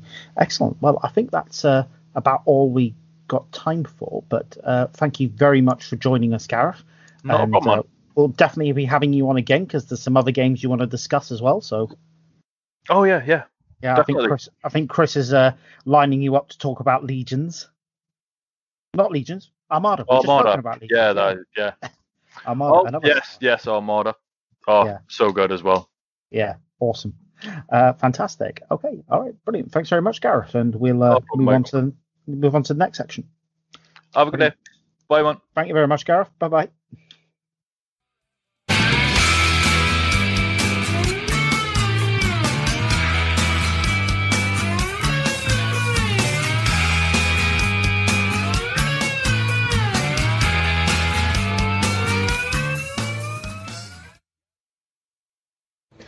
So the time has come for me to build my uh, Ironjawz War Scroll um, up, and yeah, I'm completely useless. Um, it's going to be an experience. Yeah, because you've not actually played any Age of Sigmar before, have you? I haven't. I've had this army for um, About three years. yeah, about three years. In boxes, unpainted, unbuilt, and it's about time I did something with it because Yeah, it it looks like a great game and I want to get into it. So uh, this is the beginning of the journey. We thought we'd record it so people can see how we've put this together and might inspire other people to do the same. Well, that's what we hope.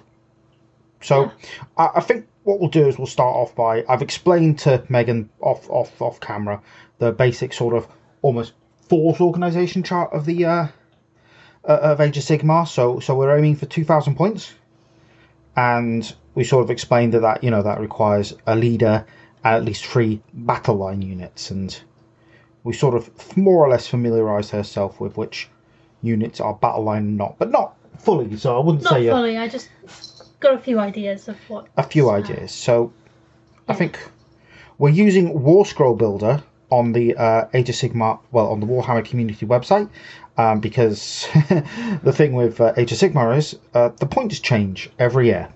Yes. You get an General's Handbook, and it means it, there's always a race to keep up. And there are other army building apps out there, like uh, Battlescribe and such, but we're using the official one today.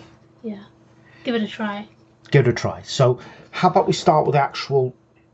We we already had a look through the through the actual um, book, a little look, and because we also want to introduce a War Scroll Battalion. So, which one are we? Which one are we going to pick there, Megan? Well, we were looking at either the Iron Fist or the Weird Fist, and I think we were thinking the Iron Fist Yeah, is But- probably. yeah. I mean, then again, the, the Weird Fist doesn't look too bad because you've got a magical thing there. So, should we have? What is that green puke? Is that on the? um Should we have a look? Green, green puke does sound quite interesting. That's a weird fist. Let's have a look on the Weirdnob, weird knob shaman. Uh, abilities. No, that's the Warchanter. Green puke. Here we go. So what's the green puke do? So, casting value of 6. Uh, Imagine straight line. So what we're doing is we're drawing a straight line. So we're picking. So we're rolling two d six, and then we're picking a point, and then drawing a straight line between the Weirdnob and that, and then everything. It, it, it thingy's there. It suffers. everything's D3 mortal wounds. Yeah. That actually doesn't sound too bad. That's quite effective. And you can use it twice. You use that twice. Yeah. That could Okay, be that, that could be quite interesting. Maybe maybe we could go with that one then. Weird Fist. Weird Fist, yeah, just for the weirdness of it. so for that, you need one Orruk Weirdnob Shaman. I do have one of them. We do have one. Should we actually say what you've got? And three to five Brutes or Hard Boys. So we I actually say what we got. So where have I put that um, screen of what we've got? So we've got. Do you want to read out what you So got? So hanging around in, in boxes, I've got a a mega boss, a mega boss on a Maw-krusha, look excellent looking model, um, a Warchanter, a Weirdnob shaman, uh, two lots of brutes, Yep. which are how many models? Uh, five in five five in each. Five so in each. So that's ten ten brutes altogether. Uh, two lots of the Gore-grunta models. So that's six total. Um, ten Ardboys and a Mancrusher Gargant. Is that the Yep, giant? that's the giant. that could be an ally. Yeah, he could be an ally If because you you got a, choose that. you got a ba- battle force a, a while back that had the Mancrusher Gargant in Yes. there, uh, and he can be a nice little ally if, if if we so choose to have him in there. So let's go back to War Scroll Builder. So we know what we want. We want the battalion. We want the the weird, the weird fist. Now the thing is, as I explained there before, the thing with the wi- the battalions is, and in my opinion, it makes them much better than what we had when we had formations in 40k, because we all remember what a awful thing that was. I can't actually. You can't. Ah, right. No, well, I don't remember that. it was basically stuff. People got stuff for free that were really good, and it was like, why are you getting all this stuff for free and I'm got nothing? And it, it was really bad. It, it, it kind of spoiled the game a little bit, which is a shame because the idea behind them were great. Yeah. But in So this fix it a little because we have to pay for the yeah, you pay for the models for the models and, and for the ability. for the basically. ability. Yes. So in this case, you know, you're paying um, 140 points apparently. Uh, so we need to um, pop in. So we've got the battalion in there. So this is my first time using this. So we need to add in the units. So we need. Uh, so we adding your brutes. So I add your brutes in. And the brutes are 130 points each. Okay. So that's both your brutes there. Uh, we haven't. We, I don't think we're going to be delving deep into the weapons at this point, because the weapons. i i- the thing with Age of Sigmar is, whereas you're, you're obviously you're familiar with how to build a list in 40k. Yes, and weapons are a big thing. Uh, choosing your weapons is a big thing in that. Yeah, but From in building, it's it's a kind of a big thing. in 40k, uh, well, sorry, Age of Sigmar, not 40k. In Age of Sigmar, you just pay the points for the unit. There's no granularity. Oh, okay. So if a unit is five models, you just pay for those five models. You don't pay for what weapons they have. That makes it simpler. it it does make it simpler. Uh, it is a pain in the in the bum when you've got certain units that certain boxes which you know you you buy it and then you can build a leader out of it and then you've got a spare model because it you know they usually come in twos or threes or whatever and then you've got not got the thing to make it up. But you if you've got seven models and you buy them in lots of five, Yeah. you to get the next two in there, you pay for the next five. Yeah. So it is a bit of a pain. but yes, I can see that. Yeah. Yeah. So we put in those. So there's two orc brutes, and they they get choices of weapons. You've got your brute choppers and your jagged gore hackers. Shall we have a look at the book and see what they are? Um, I mean, we don't really have to delve in deep, but this is a Sigmar profile. So you've got Okay. this is the basic sort of um, stat line there. So you got your move. Oh, they're they they're Gore-gruntas. They're not brutes. So you got your move. So you see they're, they're big guys, but they can only move four inches.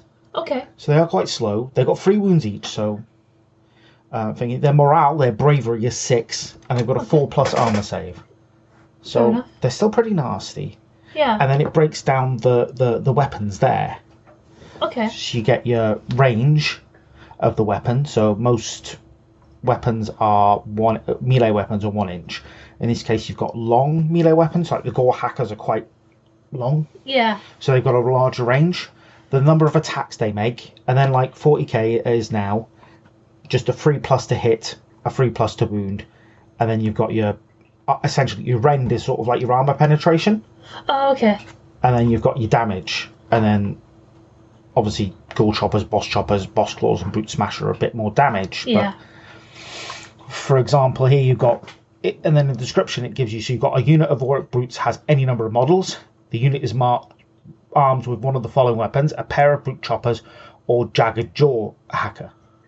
And one in every five can take a core, a gore chopper. So that's sort of like a big, a big boss weapon, as Okay. it were. And then the boss gets his own type of weapons that are a little bit different but that's generally it. And then they've got their own ability. So Um, if they're um, attacking something a bit bigger, like it, it's just very thematic here. Duff up that big thing. Do you want to say that in your orc voice? Duff up the big thing. Yeah, we all love making orc voices. So add one to the hit rolls for wounds made by uh, uh, uh, uh, by this unit against a target with wound characteristic four plus. So if it's a big model or it's got more wounds, these guys have an easier time hitting it That makes sense. because they're bullies. Yeah. Yeah. So, but they're your troop choices, your basic troop choices. But you've also got another battle line troop choice that you need to put in because the the the the, the weird fist is free uh, units of either brutes or ard boys, and the ard boys, they're what we used to call black orcs back in the day. They're like um, iron jaw cheerleaders. I think that's the best way to describe them. They're sort of like orcs that have um, decided, um, I want to be an iron jaw, so I'm going to dress up like one, but I'm not quite big enough yet, and I'm going to follow them around. And Oh, bless. yeah, they're like, little fan club. yeah, they used to be the biggest orcs in Warhammer Fantasy, and now they're almost like grots to Oh, the big big orcs. I know it's it's kind of mad. They're not as good, but they are um they're actually really nice models despite their age. So you need to have that unit because you've only got two. So you need to put in Ard Boys, and the Ard yes. Boys are hundred points each. Um, and we need ten of them. So you buy them in five. So there's five. So as you can see there on the on the on the manual, so this just makes a great radio here. You've It got does. on the War Scroll Builder, it's got a man symbol there. You've got five there, so we need to pop in, boom there. Yeah. and that means that they're battle line because Ironjawz battle line or Big Wild battle line if you've got ten or more models. Okay. So that puts us to a total of 600 mo- points right now. And you've got your battle line in there Yep. and a battalion. But now you need a leader. Oh, we do need to put in the Weirdnob Shaman, don't we? We do need the Weirdnob shaman. Yeah, we do. Yes. So he's on another 120 supposed to be the points. So we're actually 720 points. And that's literally a valid army. Okay. Just, just as small as that. Yeah, you can have that as small as that. I mean, you could, yeah, you can shove in three endless spells, but we'll talk about endless spells in another show. Or, a- Yes, or because they're very. When they came up, I was like, "What?" Yeah. I We'll talk about them another time. have time. no idea. But yeah. Uh, in the meantime, so you want to add a, a so you probably want to add um, one of the big models. So, we'll, so we'll knock off the we'll knock off the bits that, that we've put in. So we put in the brutes, and we put in the Ard boys, and we've put in the Weirdnob shaman. We've just got them open there. I do love that Weirdnob shaman model. yeah. I don't think I could paint that smoke with a galaxy sort of effect there. Oh, I'm have a go. Better you than me. Uh, okay. Use contrast to uh, do the the wet blending effect on it. I suppose you are quite good at wet blending on contrast. Yeah. Um, do you want to shove in a more mega boss and a Maw-krusha? Because Do I want to give myself that challenge? it's not actually that. I don't think it'd be that hard to paint. But it's just a cool See, model. would it be that hard to paint, or you know, there's there's painting it and there's painting it well. That's true. Anyway. Go on, we'll we'll shove it in. It's um 460 points. 460 points. We'll so that's that. literally goes in. And th- here's the thing: he's actually both a leader and a behemoth. And behemoths, you're limited to um, four, so they're like Yeah. massive, great big models. And leaders, you're limited to six. So you've got he counts as both. right. So if we take a quick look at his war scroll, um, Mega Boss and a Maw-krusha. So he does actually have a range weapon, a missile weapon, and melee weapons, and you get a choice to arm in there. Cool. And I'm going to show you this.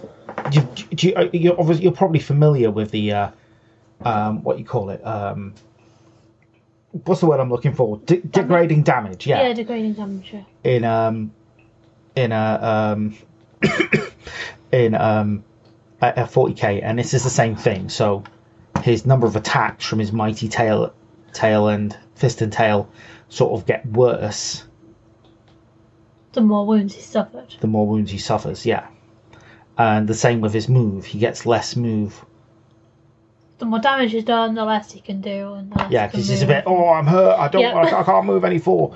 Uh, which is quite. I broke a nail. I don't want to move. Yeah, pretty much. And uh, yeah, so he's quite. Quite an interesting little guy. He's got this destructive bulk here, which is sort of an ability he gets. So when he makes a charge move, so again, you're familiar with charging 40k. Yes. Yeah, so um, he gets to to roll eight dice when he's not no wounds, and for each five plus, he causes the enemy to suffer a mortal wound. Because I mean, uh, that's a big nasty thing charging at you. Yeah, you really wouldn't want that charging at you. Yeah, but again, a little bit of an option there. You can ch- change his weapon from uh, the boss Gore Hacker and Chopper, or boss Chopper and Rip-tooth Fist. And both have their slightly different. Like the the boss Gore Hacker is It's got more of a range, more attacks. Yeah. And two damage.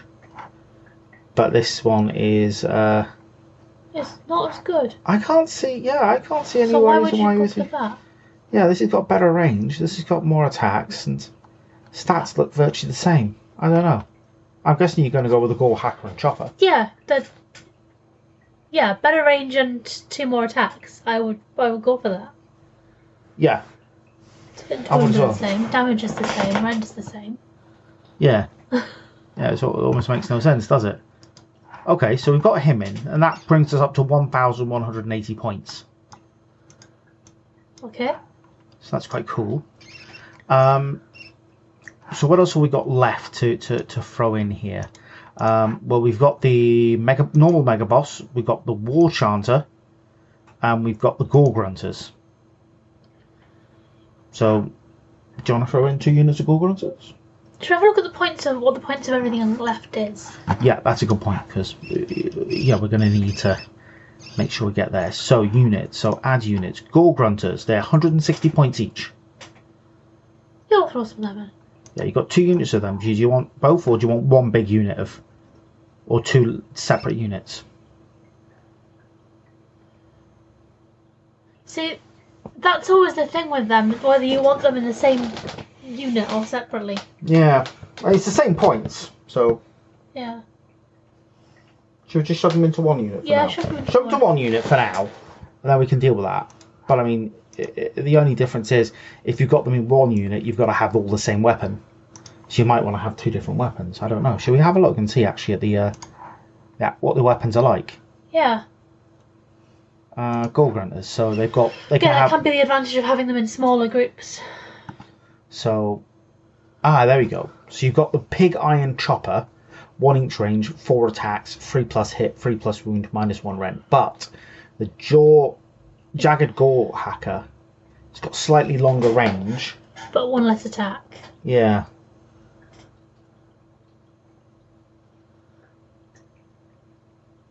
But I'd say that Jagged Jaw Hacker is probably better if you've got a bigger unit. Because um, when you're in uh, combat, it's sort of determined how far your weapon acts. So if you've got sort of like, again, bad radio, if this part of Tau Light Ochre Yeah. is the enemy, you've got one of your Gore-gruntas here, and then one of your Gore-gruntas here, he's going to still be able to reach. Yes. So Yeah. if you've got the bigger unit, I'd probably go with the Jagged Jaw Hacker. But otherwise, I think I'd stick with a Pig Iron Chopper. So In which case, they'd all have the same anyway, so they may as well be in the same group. So I may as well just go with the Jagged Gore Hackers. Yeah. Okay. So we'll, we'll stick that for now. As I said, we're not making any decisions on weapons fully, but so that brings you It'll up just- to Influence how I build them, really. yeah, one thousand five hundred points. And what we've got left is a. Do you want to put the giant in there? For a Yeah. laugh? Why Yeah, should we put the giant in there? Sounds quite cool. Um, so allies. How do we add an ally in here? Behemoth. Oh, my mouse was going all over the place. No, that's that's that's something from. How do you add an ally in this one? Uh. I don't think I can add an ally in here. I'm not sure how to. To where it says add units Add units. at the top. Oh, Add units and change it from Ironjawz. uh, You mean allegiance? No, where is it add units? As Choose units. Oh, yeah, yeah, that's a good point. Um, oh, it doesn't seem to have them there. Oh, Um, okay, let's go with allegiance destruction. Let's change it to allegiance destruction slightly. Add units from Aleguzzler Gargants. I'm going to add a Behemoth, an Aleguzzler Gargant, who is 160 points. So he's got, there you go, movement eight, strength. plus- He's got, he's got a war scroll, but I'd have to open up another book. Yeah. Do you want me to open up the book? I'll, I'll get the book. I'm, I'm using, I've, I, I have them all electronically, so it's not exactly a big, a big deal. Um, but he's going to be in the Sons of Behemat, I believe, which is a brand new book. Uh, so Mancrusher Gargant, I suppose he is, uh, rather than a. So let's uh, actually dump that and add Behemoth. Uh, Elgar's. Can you add? Sons of Behemat. Oh no, that's not what you want. Um, think it is just going to be the. Um, whereas in the Ogre Kingdoms. So this is weird. It doesn't work exactly the way I thought it was. I think it was just going to stick with the Aleguzzler Gargant and use the uh, Aleguzzler Gargant, Gargant battle scroll. But that'll be see. This is where the site becomes actually interesting because the website for um, Age of Sigmar, the, the, the, the war scrolls are free. The only thing you have to pay for are the points. So we've got two pages there. So here we go. Aleguzzler Gargant. So we don't have his points in here, but that's in the thing. It's 160. So he's got so he is basically armed with an Edbutt, a massive cub, and a mighty kick.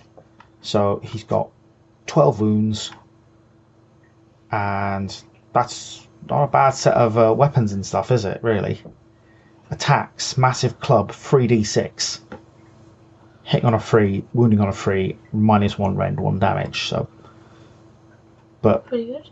Edbutt, d6 damage, down to 1, depending on Depending on the wounds. Yeah. So that's not too bad. I is should it? imagine the the more injured he is, the less effective his headbutt is. True.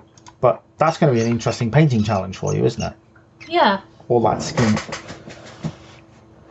I've never painted that much skin before. No. It's only ever been. I think the most has been when I painted uh, Drukhari. Yeah, Some but witches. but there's loads of options with the giant kit. To be honest, there's lots of options with the giant kit. It's the same basic shape, but there's lots of parts, lots of different heads and, and, and clubs and stuff. So you can really, really customize him uh, the way you want. Yeah, that's gonna be fun. Yeah. So he comes in uh, as a, as a Mancrusher gargant, a chaos gargant, or an Aleguzzler. But we're going to stick with an Aleguzzler Yeah. because that's all he can take.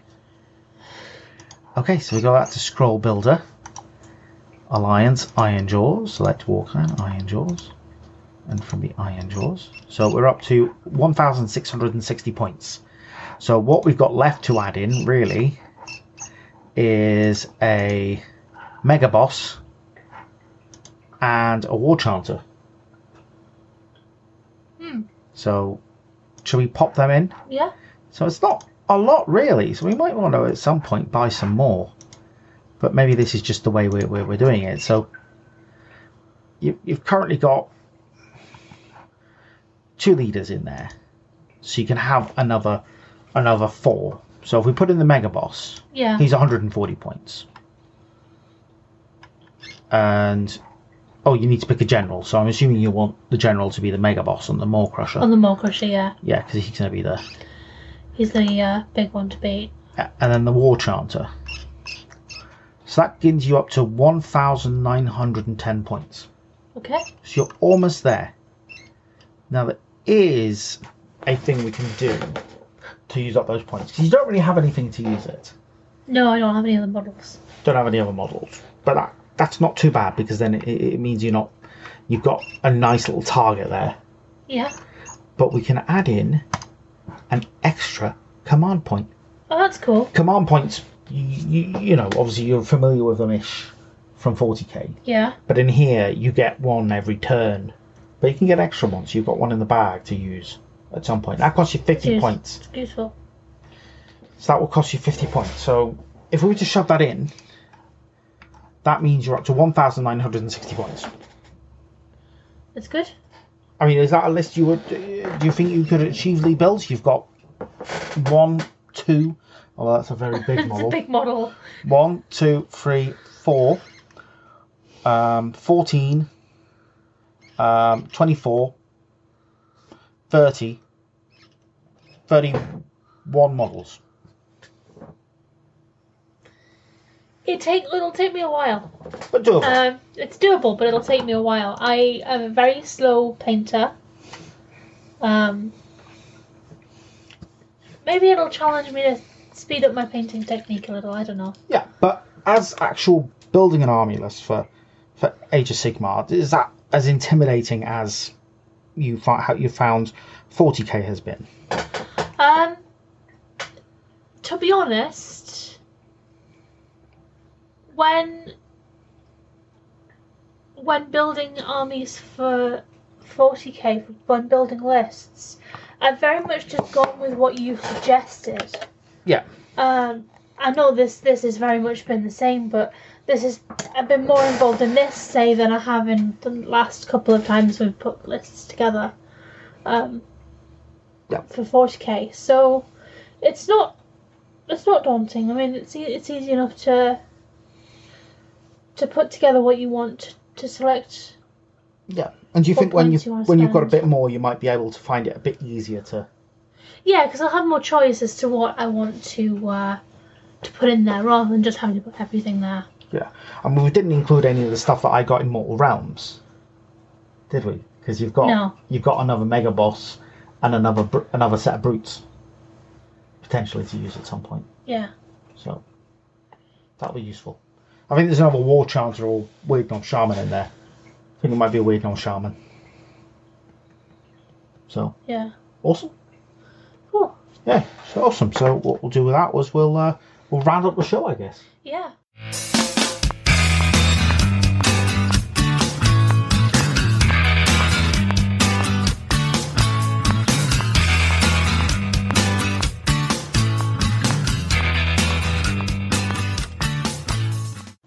Okay, and that rounds up another episode of the Hobby Studio podcast. Um, I actually really quite enjoyed this one. So, uh, what about you, Megan? Yeah, it's been a good good show. Yeah, um, I think we need to get you more involved in some of the other segments. We're we're going to do Warhammer Underworlds next month, and Yes, I'm gonna hop in on that conversation. put on that conversation. We're going to have a little game beforehand, but Yeah, hopefully hopefully, yeah. Uh, it's known a bit better. I'm also going to be talking about um, uh, Kings of War Armada from Mantic Games. Um, so two Mantic games in a month, in a row. That that's pretty good. Um, and then we're gonna have a game of Aeronautica Imperialis and give our sort of thoughts on that game because yeah, we've I never played it. Bought it when it came out, but I've not played it yet. Yeah. In fact, it's even worse. I bought both games. Yes. You I bought just- it, you painted it, you just haven't played it. It sounds like a lot of your games. I just I just saw the Tau and I was like, I want them. Yeah. I want them. Uh, How else You- am I going to own a, ma- a, a, a, a, a manta? They don't have a manta yet for it, but I'm looking at you right now, and all I can see behind you is a pile of stuff that you bought because you went, I have to have that. my FOMO is real. I just don't understand. Yeah. Okay. Moving on. Uh, okay, so that's us for the month. Uh, well, mo- fortnight, month, whatever. We haven't really decided on the schedule yet, but this is going out like just over a month after the. Sorry, just over a fortnight after the last show. So we'll be back either a fortnight or a month. We'll see how it We'll be goes. back in a while. We'll be back in a little bit. But thank you for tuning in. Yeah, thanks very much.